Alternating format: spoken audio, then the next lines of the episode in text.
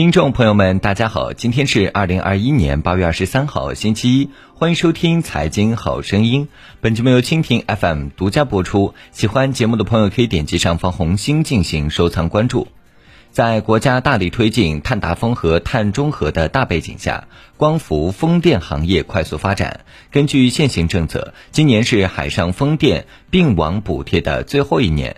眼下，不少海上风电项目正赶在年底前完成安装并网，海上风电迎抢装潮，安装船价格翻倍仍一船难求。台风刚过，位于广东省阳江市的这片海域迎来了风机安装的窗口期。项目负责人滕华登在距离岸边二十到一百公里的范围内，他们的三百一十五台风机分成六期工程。目前正在加班加点进行吊装，预计在年内全部实现并网发电。根据相关政策，从二零二二年起，中央财政将不再给予海上风电补贴，因此赶在今年底前完成并网，拿到零点八五元每度的补贴电价，成为海上风电行业共识。滕华灯表示。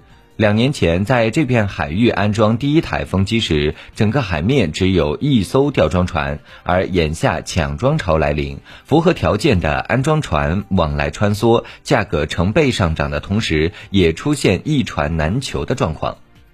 中交第三航务工程局有限公司江苏分公司安装总项目工程师李荣。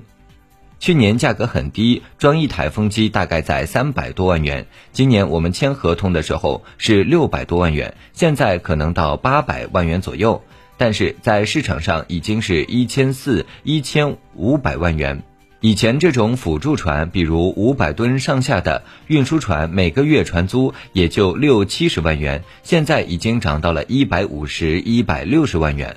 不同于陆上风电，海上风电的安装环境复杂，受天气影响大，每年平均可施工窗口期仅一百多天。据了解，目前国内的海上风电安装船约有四十艘，与当下的安装产能相比，显得较为紧缺。而经过今年的抢装潮，未来整个海上风电产业链有望更加成熟。三峡新能源广东分公司总经理陈新群。在路上要提前把所有的加工制造都准备好，到海上就让效率最大化。早期一条船一个月能吊装四台风机左右，今年我们高峰的时候，一条船每月能够吊十多台。海上风电装机创新高，风机厂商生产忙。海上风电。抢装正在持续，虽然目前距离年底还有四个月，但对于风机设备生产商来说，要赶在年底前并网，产品需要在十月前完成交付。眼下，风机生产十分繁忙，在广东阳江的一个生产基地里，负责人王东东正忙着跟同事们一起进行风机设备的调试安装。他回忆称，去年底他们已经预计到今年的交付任务会十分艰巨。因此，储备了一百五十台风机应对。然而，市场情况比他们预料的更为火热。上半年，这个基地的风机出货量达到历年最高，五月份单月就有七十二台风机下线交付。国家能源局发布的数据显示，今年上半年，我国陆上风电新增装机八百六十九点四万千瓦，同比去年增长百分之六十五；海上风电新增装机两百一十四点六万千瓦，同比增长百分之一百零二。另据全球风能理事会 GWEC 预计，今年我国或将超越英国，成为全球最大的海上风电安装市场。业内人士称，我国海上风能资源充足，可利用海域面积超过三百万平方公里。未来，随着技术进步和度电成本下降，海上风电发展空间巨大。明阳智慧能源集团股份有限公司总裁张启应，今年上半年是有史以来招标量最大的一年，创历史记录。截止到第一季度末，我们在手的订单是。达到将近十六个吉瓦的订单，也是历史上的最好时机。十年前，海上风电基本上都是进口的，现在基本上都是国产的了。当时风机的价格是一万多块钱每千瓦，今年可能会到五千多块钱每千瓦。未来随着风机大型化，我认为价格还会更低。受益于海上风电装机需求增长，A 股市场上多家已经发布半年报及业绩预告的上市公司均有不错表现。东方电缆上半年营收和净利润分别同比增长百分之五十九点五七、百分之七十四点四三，其中海缆系统及海洋工程收入同比增长百分之六十四点零六。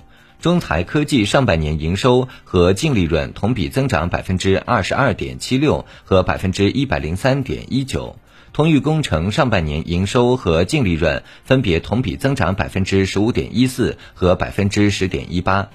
首创证券电力设备与新能源行业首席分析师王帅，今年以来海上风电的整体表现还是非常亮丽的，整个风电指数的涨幅在百分之六点八左右。相较于沪深三百来讲，大概有十一个点的优势。从公司业绩的表现上来看，基本上海丰的龙头过去三年都在营收上有一个较不错的业绩。综合来看，年化大概有百分之四十到百分之五十的营收增幅。海上风电单位成本持续下探，行业从补贴走向平价，海上风电发展迅猛。然而，与陆上风电相比，海上风电项目开发难度大、成本高，目前还没有实现平价上网。那么，目前海风发电划算吗？行业有哪些降本增效的空间？在一个码头上，工人们正在将风机运往几十公里外的海上风场。负责人称，他们将安装从5.5兆瓦到11兆瓦不同规模的风机。而就在几年前，行业内公认的大型风机还仅限于三兆瓦。三峡新能源广东分公司总经理陈新群，风机现在有五点五兆瓦的、六点四五兆瓦的、七兆瓦的，下一步还有八兆瓦、十一兆瓦及以上的规模单机容量，可利用小时数预计。离岸近的潜水位置应该是在每年三千两百小时左右，再往深水估计在每年三千八百小时左右。按项目收益来讲，应该能达到百分之六左右，算是比较可观的。据了解，风机叶片越长，扫风面积越大，发电效率就越高，吊装成本相应被摊薄，海风发电的经济性也更高。明阳智慧能源集团海上风电运维总经理王东东，单支叶片的长度达到了八十六点六米，比空中巨无霸 A 三八零的翼展宽度还要宽。这个风机在海上每转一周，叶轮每转一圈，大概相当于发十一度电。一台机组每年的发电量可以供正常三口之家一万两千户一年的用电。风机成本占整个海上风电成本的三分之一。除了风机大型化之外，想要进一步降低发电成本，需要提升海风发电的智能化水平，更加合理的利用海风资源。眼下，新界的海风发电厂都把抗台风、多发电作为首要诉求。技术进步带来海风发电成本下降。业内人士称，海上风电行业。要想真正从补贴进入平价，度电成本还有很大下降空间。首创证券电力设备与新能源行业首席分析师王帅，我觉得未来的五年会逐渐降本，然后在政策在产业的集约化和集成化的驱动之下，这种成本会不断下降，将来一定能够实现平价上网。我们预计，广东和江苏有可能会率先在二零二五年左右实现平价上网。